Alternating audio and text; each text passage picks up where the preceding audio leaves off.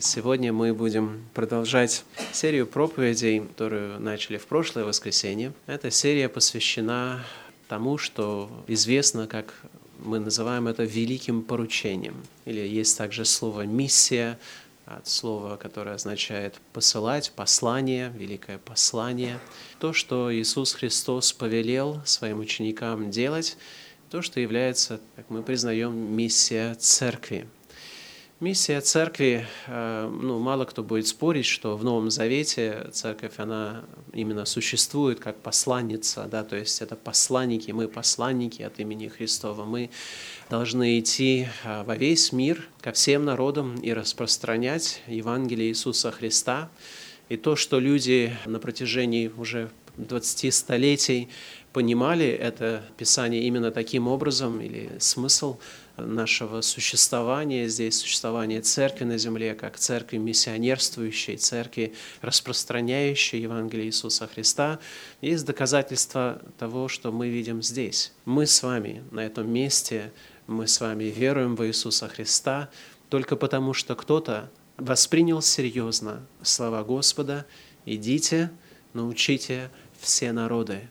И кто-то пришел и учил наш народ – и мы находимся в состоянии, когда Евангелие Иисуса Христа распространяется в России и практически по всем концам нашей огромной страны есть верующие люди, которые знают Евангелие Иисуса Христа и стремятся его распространять.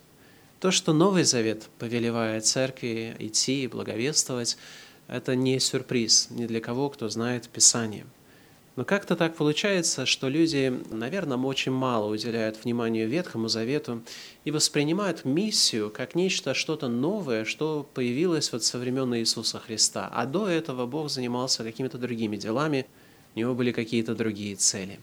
Я думаю, что вот такое вот э, понимание миссии, наверное, может служить к тому, что люди не так серьезно воспринимают слово «миссия» или же «повеление Иисуса Христа», да, они готовы называть его великим поручением, великим повелением Господа, но все-таки такой полной посвященности делу распространения Евангелия и достижения через Евангелие всех народов, которые еще не слышали о Христе, это далеко не часто ты встречаешься с тем, что церкви действительно об этом именно переживают – и это на самом деле, опять же, не новое, как говорил Экклесиас, нет ничего нового под солнцем, так и вот это отношение даже в современной церкви не новое.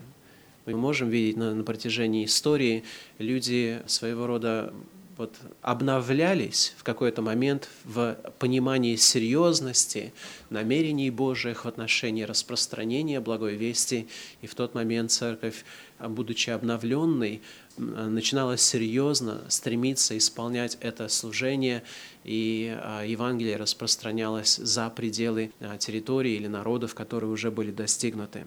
Послание Христа написано в Евангелии от Луки. В Евангелии от Луки мы с вами читаем в заключении этого Евангелия следующие слова. В 45 стихе сказано, «Тогда отверз им ум к разумению Писаний и сказал им, так написано. И так надлежало пострадать Христу и воскреснуть из мертвых в третий день, и проповедано быть во имя Его покаянию и прощению грехов во всех народах, начиная с Иерусалима. Вы же свидетели тому. И я пошлю обетование Отца моего на вас, вы же оставайтесь в городе Иерусалиме, доколе не облечетесь силою свыше – и вывел их вон из города до Вифании, и, подняв руки свои, благословил их, и потом вознесся, как мы читаем. И вот эти события, они являются вот именно такой точкой соединения между Евангелием от Луки и следующей книгой, которую написал Лука, а это есть книга «Деяний апостолов». Если вы помните, то не после небольшого вступления он как раз уже подбирает материал своего рода вот с этой точки, напоминает ученикам оставаться в ожидании обетования от Отца, обетованного, обетованного Духа Святого, и потом возносится, и потом «Деяния апостолов» – это книга, которая, в принципе, повествует историю первых там десятилетий того, как церковь восприняла это поручение и как успешно она смогла исполнить его за это короткое время. Но то, что а, очевидно в Евангелии от Луки, что не так очевидно в Евангелии от Матфея, в послании, да, вот в этом тексте поручения, что здесь как раз подчеркивается, что все это происходит по Писанию или во исполнение Писания. Он уже сказал, да, в 45 стихе, он отверз им ум к разумению Писаний, и на тот момент, когда Иисус Христос это делает, Писания, которые у них были, это есть наш Ветхий Завет полностью.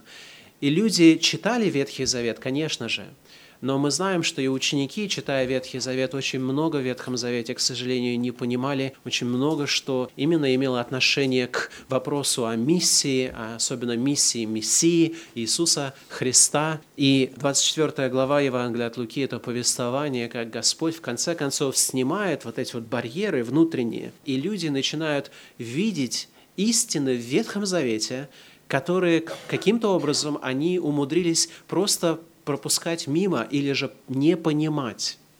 И сегодня мы находимся в состоянии, я думаю, подобном состоянии ученикам. Не так все плохо, потому что у нас уже есть Новый Завет, вы уже знаете многое из того, что Иисус Христос объяснял ученикам в этом эпизоде. И если бы у меня была возможность, знаете, подслушать эту проповедь, я бы с удовольствием ее послушал, потому что это действительно было бы огромное благословение видеть, как сам Господь объясняет из Писаний все, что они говорят о Нем а он как раз берет и подходит к Писанию и излагает то, что написано в трех частях Ветхого Завета. Это три составляющие, то есть полностью он берет Ветхий Завет, который дробится там, на закон Моисея, исторические книги, псалтырь или же книги мудрости, и а, мы с вами можем сейчас обращаться к Слову Божию и стараться восстановить то, что Иисус Христос объяснял ученикам на основании уже Нового Завета, потому что то, что Иисус Христос объяснял ученикам в данный момент,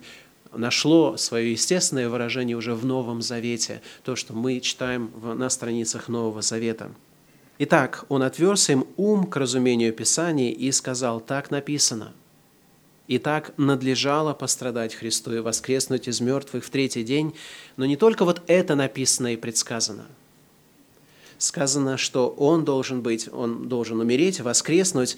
И часть того, о чем говорится здесь, 47 стих, «И проповедану быть во имя Его покаянию и прощению грехов во всех народах, начиная с Иерусалима». Вот этот 47 стих является своего рода обобщением Ветхого Завета.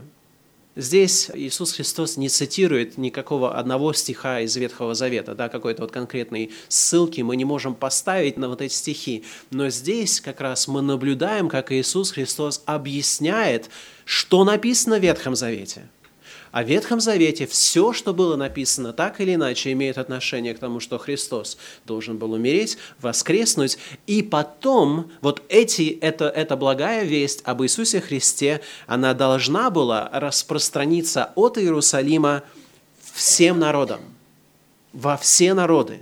И великое поручение, которое мы с вами знаем, это не просто поручение благовествовать. Это не просто поручение, знаете, своему ближнему рассказывать о Христе или объяснять Евангелие нашим родным и близким, может быть, друзьям. Великое поручение – это есть очень конкретное повеление, чтобы Евангелие распространялось до пределов земли, во все народы. Я хочу, чтобы мы сегодня увидели, что миссия – это не новозаветнее изобретение. Новый Завет не существовал бы, если бы миссия уже не существовала – и то, что хотелось бы сделать сегодня, это попробовать, знаете, э, не, не так, как Господь сделать, чтобы наш ум был открыт, отверст для разумения Писаний, но все-таки сделать попытку взять Ветхий Завет и показать вам, как миссия является не просто какой-то, знаете, тайной, которая была просто сокрыта от всех веков, и потом вдруг в Новом Завете она была открыта, а то, что Ветхий Завет и есть объяснение миссии – Весь Ветхий Завет – это есть в принципе запись того, что Бог определил сделать через миссионерское служение. Некоторые люди думают о том, что Библия является причиной для миссии. Да? То есть вот если бы не было Библии, тогда бы не было миссии. Но мы должны помнить, что если бы не было миссии, Библия не существовала бы. Миссия является приоритетом Божьим. Это то, что Бог делает в истории человечества. И мы с вами имеем возможность быть соучастными этого Божьего дела. Начнем сначала. У нас есть Ветхий Завет, и мы читаем в книге «Бытие», как Бог сотворил весь мир, как Он насадил сад Едемский, как Он поставил человека как владыкой над своим творением, доверил ему все. И как только в третьей главе мы читаем о том, что человек нарушил Божье повеление и согрешил, то сразу же в 15 стихе мы с вами находим то, что называется протоевангелион, или же первое Евангелие. Первое предсказание о том, что придет Мессия. Здесь мы читаем это следующим образом выраженное. «Вражду положу между тобою, то есть Евой, и между сатаной или змеем, и между женой, то есть Евой, и между семенем твоим, и между семенем ее. Оно будет поражать тебя в голову, а ты будешь жалить его в пету». И это такое э, почти незаметное такое обетование, которое придерживает или приковывает к себе внимание богословов, и они стараются как раз усмотреть здесь все, что мы можем понять, потому что все-таки Ветхий Завет записывает для нас не все, что было открыто тогда людям, оно только является выборочной частью того особого откровения, которое было доступно людям. И то, что это так, мы на самом деле открываем для себя, в том числе и на страницах Нового Завета – Потому что ну, Ветхий Завет, помните, он начинается, история, а, появляются народы, они размножаются по земле, а потом они все становятся просто неугодными Богу, и Бог определяет, что Он разрушит всех людей. Все дышащее на земле погибнет, и Ной становится тем избранным человеком, его семья, чтобы они смогли сохранить вот это вот семя обещанное, да, чтобы оно продолжалось, и Божье пророчество исполнилось. Но Ной в Новом Завете, во втором послании Петра, является или называется проповедником правды. Слово «правда» для нас – это слово такое слишком, я думаю, общее. Правда для нас – это то, что не есть ложь, да? но Ной является проповедником праведности – Слово «праведность» – это уже слово, которое является огромным понятием, потому что Евангелие – это и есть слово о праведности – но и проповедовал среди народа, в котором он жил. Он был проповедником праведности. И тогда, если вы помните, этот период, который записан для нас в книге «Бытие», начиная с первой главы до приблизительно 11 главы, когда э, состоялась э, Вавилонская башня или события Вавилонской башни, до этого был только один народ, было только один язык, и откровение, которое было дано Адаму, который прожил 930 лет, он, он был еще современником отца Ноя. Откровение, которое было дано, оно наполняло землю. Этот период с бытия 1 главы по бытие 11 главы, это был период около 2000 лет – для того, чтобы у нас была перспектива. Мы читаем первые 11 глав, для нас это просто вот, ну, мы моргнули немножечко, да, так вот, там интересные истории, но поймите, это есть обобщение двух тысяч лет истории. Поставьте себя в перспективу, это вся наша современная история, как мы ее называем, от времен Христа. И это была проповедь, которая звучала всем людям – все люди так или иначе имели это знание, о чем свидетельствует послание к римлянам, что люди имели познание Бога, но они отвергли это познание. И Бог за это послал суд свой в виде потопа. Это был прообраз будущего суда, как мы знаем, опять же, из послания Петра. В тот раз Господь уже будет судить мир не водой, но огнем. В книге Бытие в 10 главе мы с вами читаем родословие сынов Ноевых – и в этой главе начинают встречаться ключевые слова, которые сейчас уже будут для вас очень знакомы. От сих, от сынов Ноевых, населились острова народов в, зем... в землях их, каждый по языку своему, по племенам своим, в народах своих. В 10 главе, в 32 стихе сказано об общении. «Вот племена сынов Ноевых по родословию их, в народах их, от них распространились народы по земле после потопа». Вот это слово «народы» – это есть то слово, которое является ключевым словом в великом поручении, потому что мы должны проповедовать всем народам. Мы должны распространять это всем народам. И уже а, в книге «Бытие», в начале нашей вот истории, как мы ее знаем, более детально рассматривается, здесь перечислены практически 70 народностей в 10 главе. И потом в 11 главе мы читаем, как произошло как раз дробление народов, откуда появились языки. Был один язык, был один народ, но Господь подошел, посмотрел, что они затеяли, и Он решил смешать эти языки. Произошло то, что Бог назвал место Вавилон, что означает смешение, ибо там смешал Господь язык всей земли, и оттуда рассеял их Господь по всей земле. И все народы начали с того момента существовать именно в той форме, как мы знаем народы сегодня сегодня. Сегодня количество народов, народностей и племен оно оценивается людьми по-разному.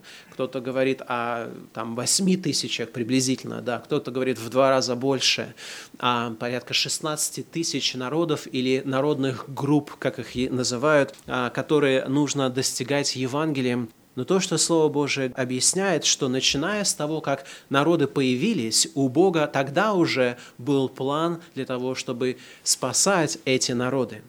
Потому что после 11 главы книги «Бытие» мы с вами читаем даже заключение 11 главы, подводит нас, под родословие излагается родословие Авраама, которого потом Бог назвал Авраамом.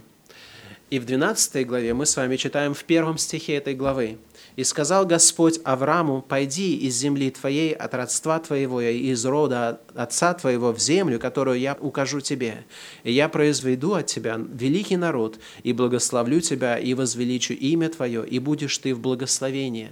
Я благословлю благословляющих тебя и злословящих тебя прокляну, и благословятся в тебе все племена земные». С самого начала, когда Бог избрал одного Авраама, он уже видел, что через Авраама будут благословенны в нем все народы.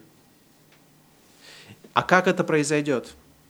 Мы знаем, что речь идет не просто о каком-то общем благословении, что евреи просто будут такие, знаете, умные люди, которые изобретут много хороших вещей, и таким образом все народы получат какое-то благословение – мы знаем, что речь идет о благословении через семя Авраамова. Потому что именно так Господь объясняет это в 22 главе, после того, как Господь удержал Авраама от того, чтобы он не приносил в жертву своего Исаака, а сына своего.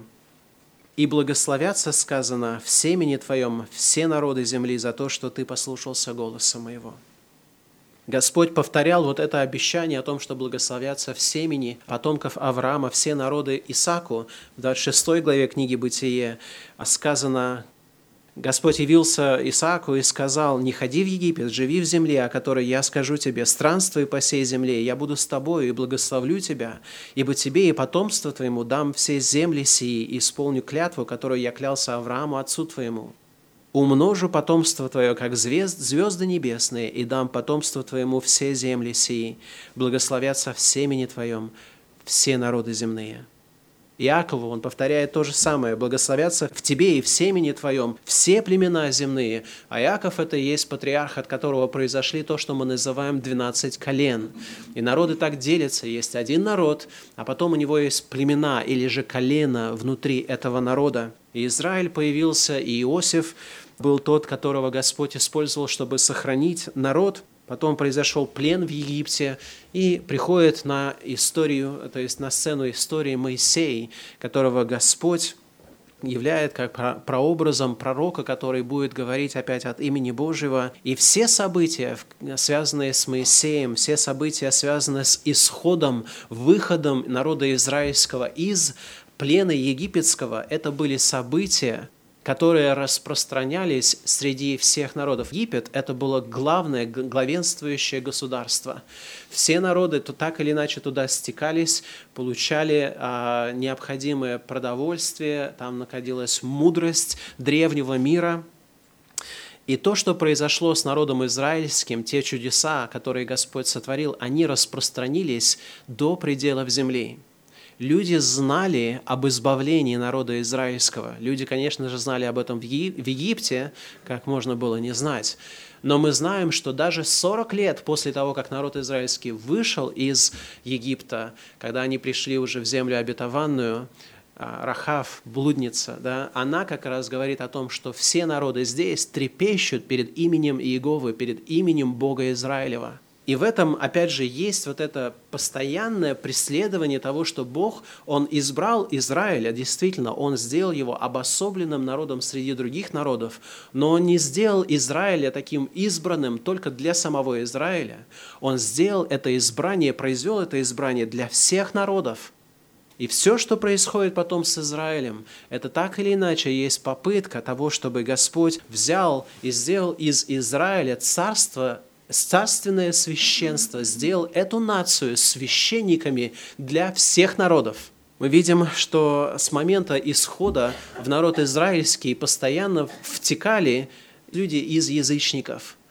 Во время исхода многие египтяне вышли с израильским народом, и постепенно, по мере истории, у нас есть свидетельство того, что другие люди примыкали к народу израильскому, они входили в него.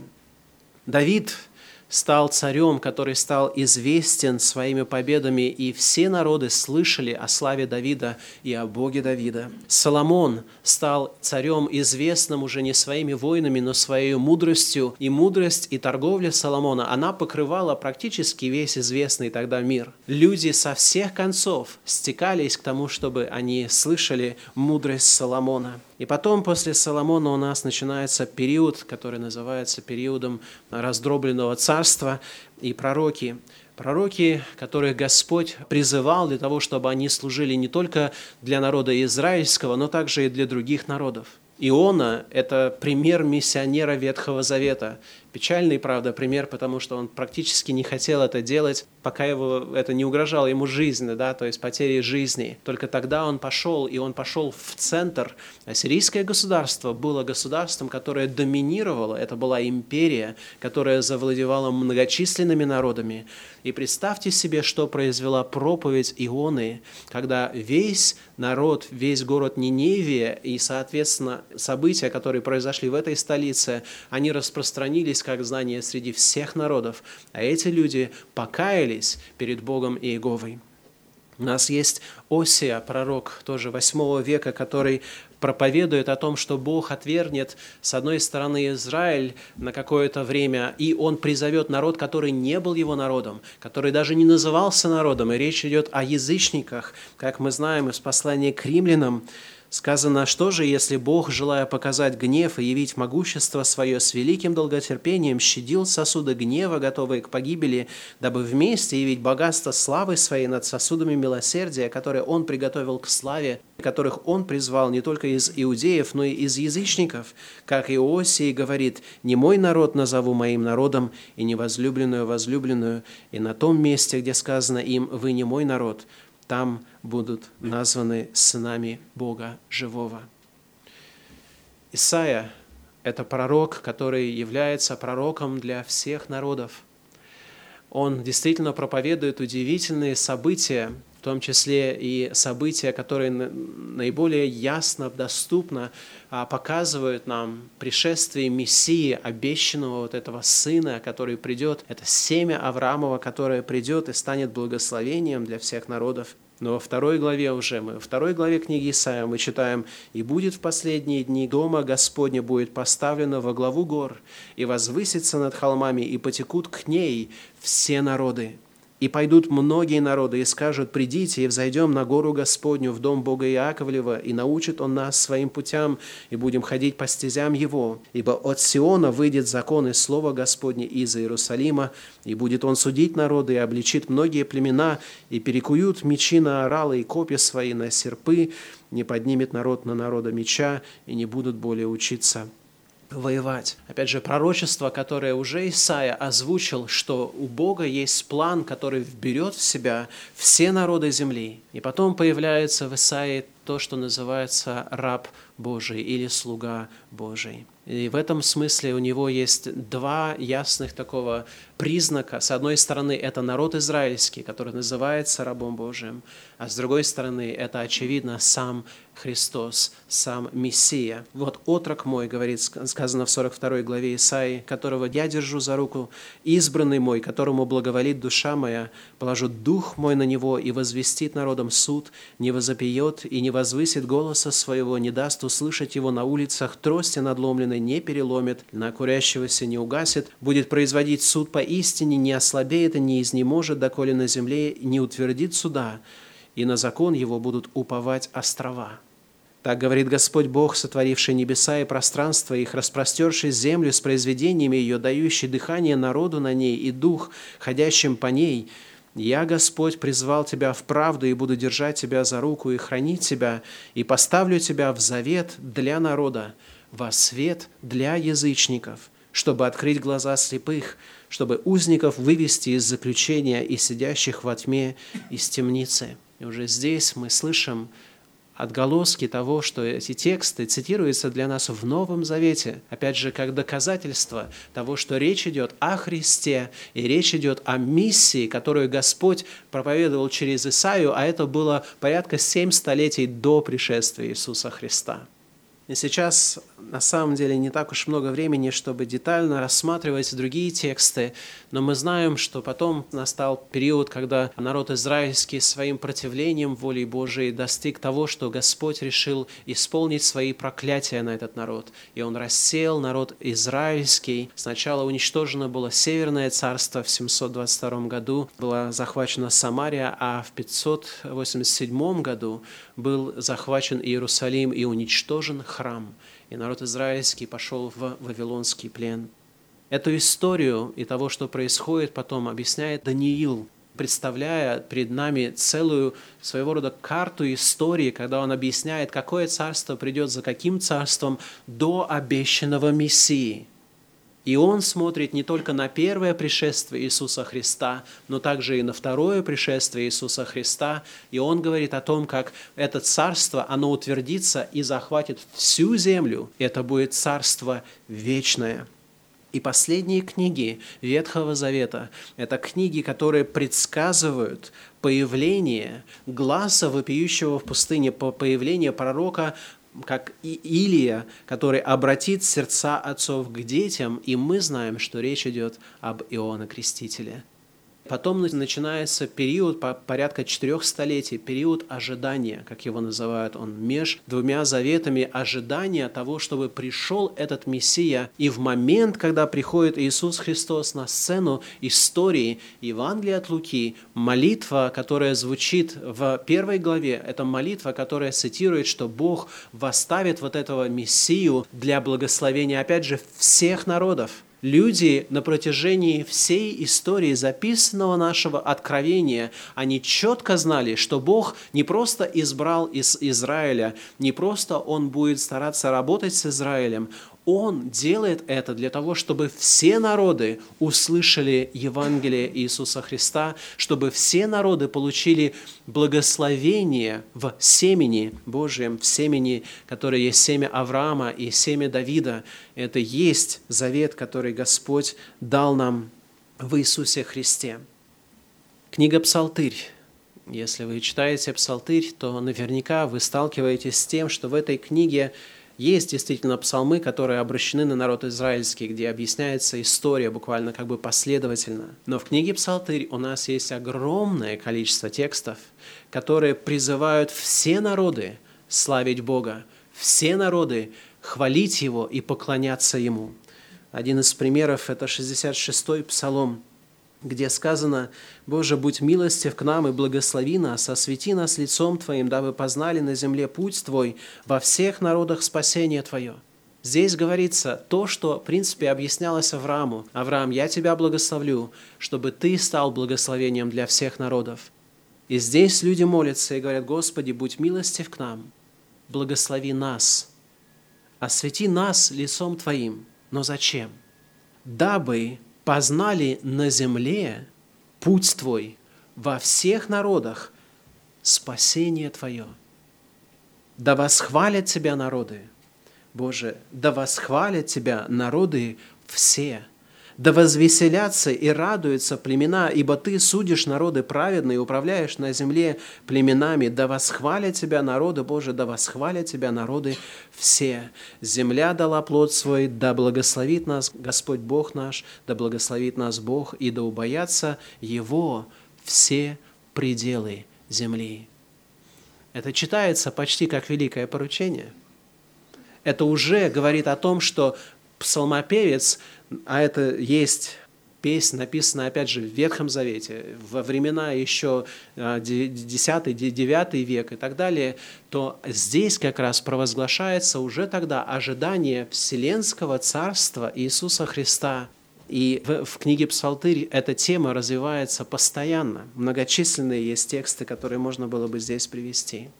И в конце хочется сказать, что новозаветняя миссия – является на самом деле не просто новой какой-то миссией.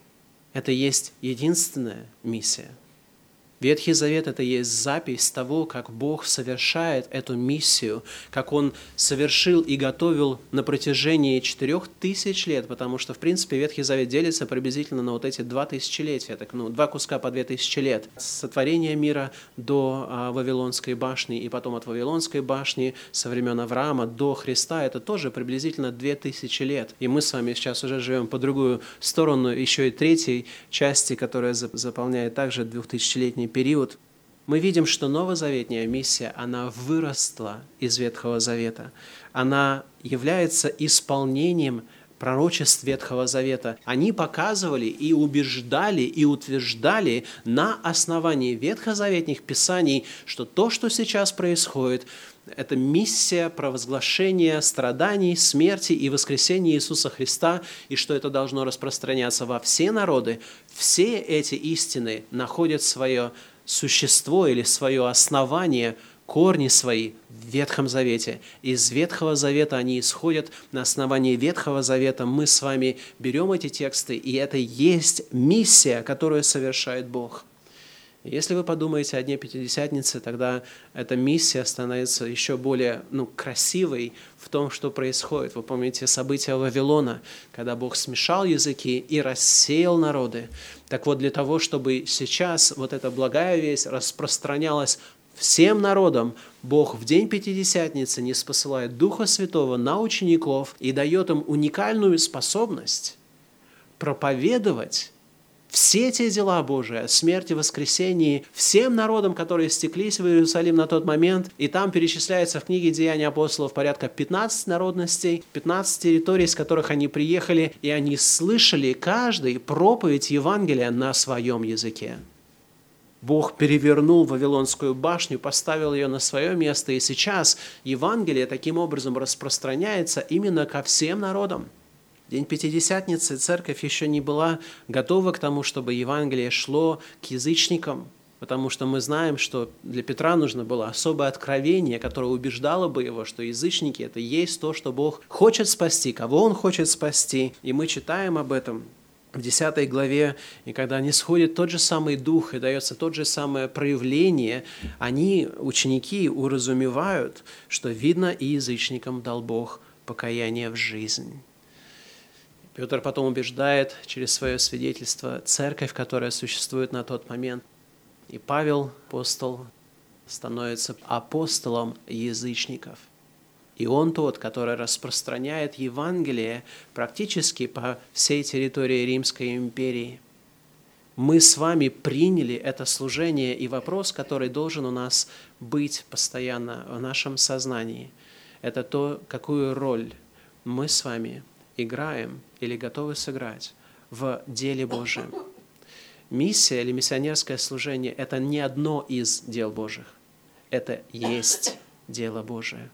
Это то, что Бог делает на земле. И для того, чтобы ваша жизнь не была потеряна, Иисус Христос связал наше спасение с вопросом миссии – с делом миссионерского служения, с делом распространения Евангелия.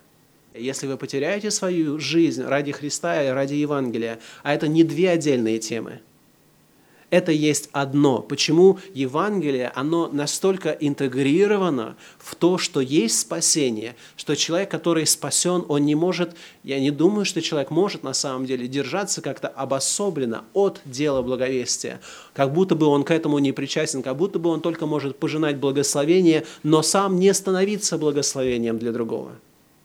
Евангелие и Христос – это едино. И это то, что мы с вами видим – начинается очень четко прослеживаться э, в Ветхом Завете. Оно объединяет в себя всю Библию. Вся Библия есть запись этого распространения, откровения о спасении во Христе. И она кульминирует свою, находит свою кульминацию в книге Откровения, когда все народы провозглашают славу того, кто искупил их из всех народов мы читаем об этом в книге Откровения, поют новую песнь, говоря, «Достоин ты взять книгу и снять с нее печати, ибо ты был заклан, и кровью своей искупил нас Богу из всякого колена и языка, и народа, и племени». Все это означает, опять же, для нас, что Библия – это книга миссии – у нас не просто есть библейское основание для миссии, как мы уже сказали, у нас есть миссионерская основа Библии. Библия – это и есть миссионерская книга. Миссия – это не результат Библии в первую очередь, а Библия является результатом миссии, которую Бог запланировал еще до создания мира – Поэтому не Библия породила миссию, а миссия породила Библию. И сейчас, так же, как вот это происходит, благословение, которое дано людям, это и есть благословение, которое он рассчитывает на то, что или повелевает нам использовать это во благословении всех остальных других людей, которые нас окружают. Миссия – это и есть центральное дело Божие. И смысл нашей жизни, или наша жизнь имеет смысл – в той степени, в которой наша жизнь делает вклад в это дело Божие. Миссия – это есть центральное дело Христа, и не приход Христа стал толчком для миссии, а миссия, определенная еще прежде сотворения мира, была толчком для прихода Христа. Миссия имеет вот такую главе, такой приоритет, такое главенство в истории существования человечества – Миссия – это есть центральное дело церкви. Церковь, которая не распространяет Евангелие, церковь, которая не переживает о распространении его до пределов земли, это уже церковь, которая отступила от исполнения воли Христа. И сейчас мы с вами приходим к моменту, когда мы обычно в это время совершаем причастие.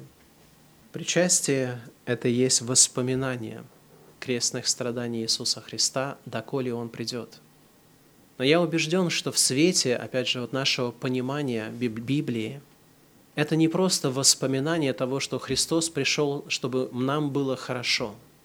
Это воспоминание, которое всегда имеет обратную сторону этой медали. А обратная сторона этой медали заключается в том, чтобы то благословение, которое Господь излил на нас, как мы читали в этом псалме, «Господи, будь милостив к нам, благослови нас, освети нас лицом Твоим», дабы познали на земле путь Твой и во всех народах спасение Твое. Причастие – это должно быть время, когда мы испытываем себя действительно во всех отношениях, и особенно в отношении того главного дела, которое Господь совершает сейчас на земле, а это есть дело распространения Евангелия Иисуса Христа. Какой смысл имеет ваша жизнь? Что вы делаете – для того, чтобы народы вокруг вас, люди вокруг вас узнали о Христе. Причастие – это есть призыв каждому из нас не забывать об этой ответственности и привилегии, которая наша в служении Христу. Встанем для молитвы. Драгоценный Господь и Бог наш, мы благодарим Тебя, что Ты Бог, который возлюбил этот мир, что Ты послал в этот мир Сына Своего Единородного, а Он уже послал учеников своих для того, чтобы они возвещали Евангелие Иисуса Христа. Господи, мы сейчас приняли этот, эту эстафету в виде Евангелия, в виде этой спасительной вести, по вере в Иисуса Христа, что мы имеем спасение и прощение грехов. Даруй, Господь, благодать, чтобы мы помнили, что это благословение делает нас также и должниками перед народами, перед этим миром. И, Господь, даруй каждому нас сейчас исследовать свое сердце, исследовать ее на предмет того, насколько мы действительно живем для того, который умер для нас, для того, чтобы принимать это причастие угодным Тебе образом и истинно почтить Его в своем сердце. Приготовь наши сердца к этому, Господь. Даруй нам исследовать самих себя. Да не будет никакой преграды в нашем сердце, не будет никакого греха, запинающего нас. Но если есть грехи, есть преступления, и совесть наша нечиста, даруй благодать, все это отвергнуть, исповедать и вновь обновиться в своем хождении пред Христом, чтобы жить для Христа. Просим все во имя Иисуса Христа. Аминь.